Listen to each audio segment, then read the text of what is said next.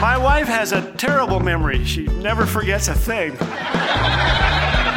Thanks for joining us today. You're listening to Laugh Again with Phil Callaway. It's a true story, I'm told. A guy bought a brand new car. On his way home from the dealership, he was thrilled out of his mind, driving that car for the first time. Suddenly, he thought, I'm forgetting something. So he stopped and searched his pockets. His wallet was there. The paperwork from his new purchase was all in order. Still, he couldn't shake the feeling that he'd forgotten something.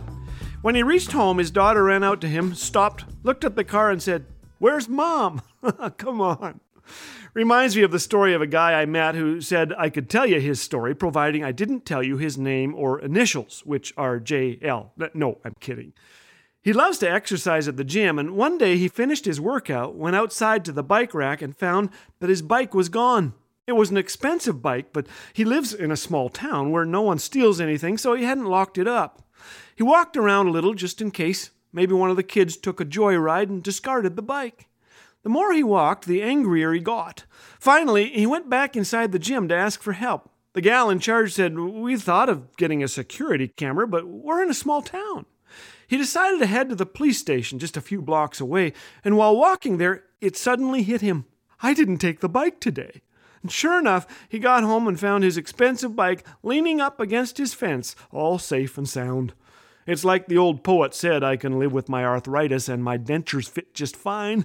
I can see with my bifocals, but oh, how I miss my mind. Well, if you can't find your car keys, your grocery list, or your wife, here are 23 ways to sharpen your memory. Sadly, I can only remember seven.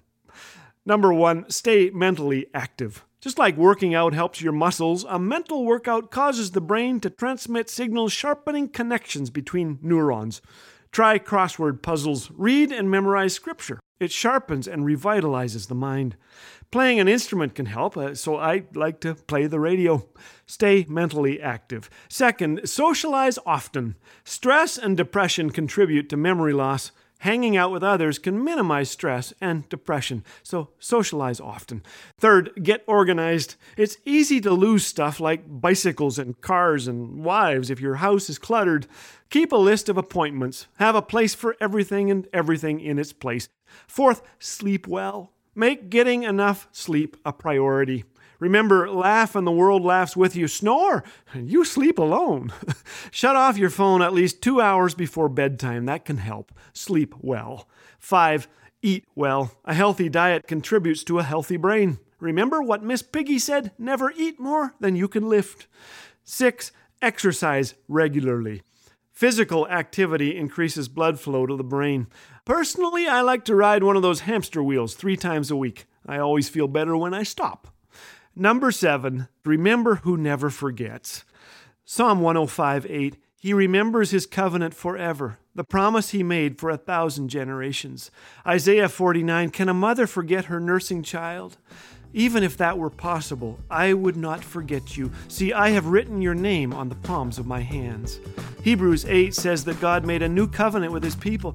Here's part of that covenant I will be their God, and they will be my people and I will forgive their wickedness, and I will never again remember their sins. Next time you forget, remember the one who never forgets.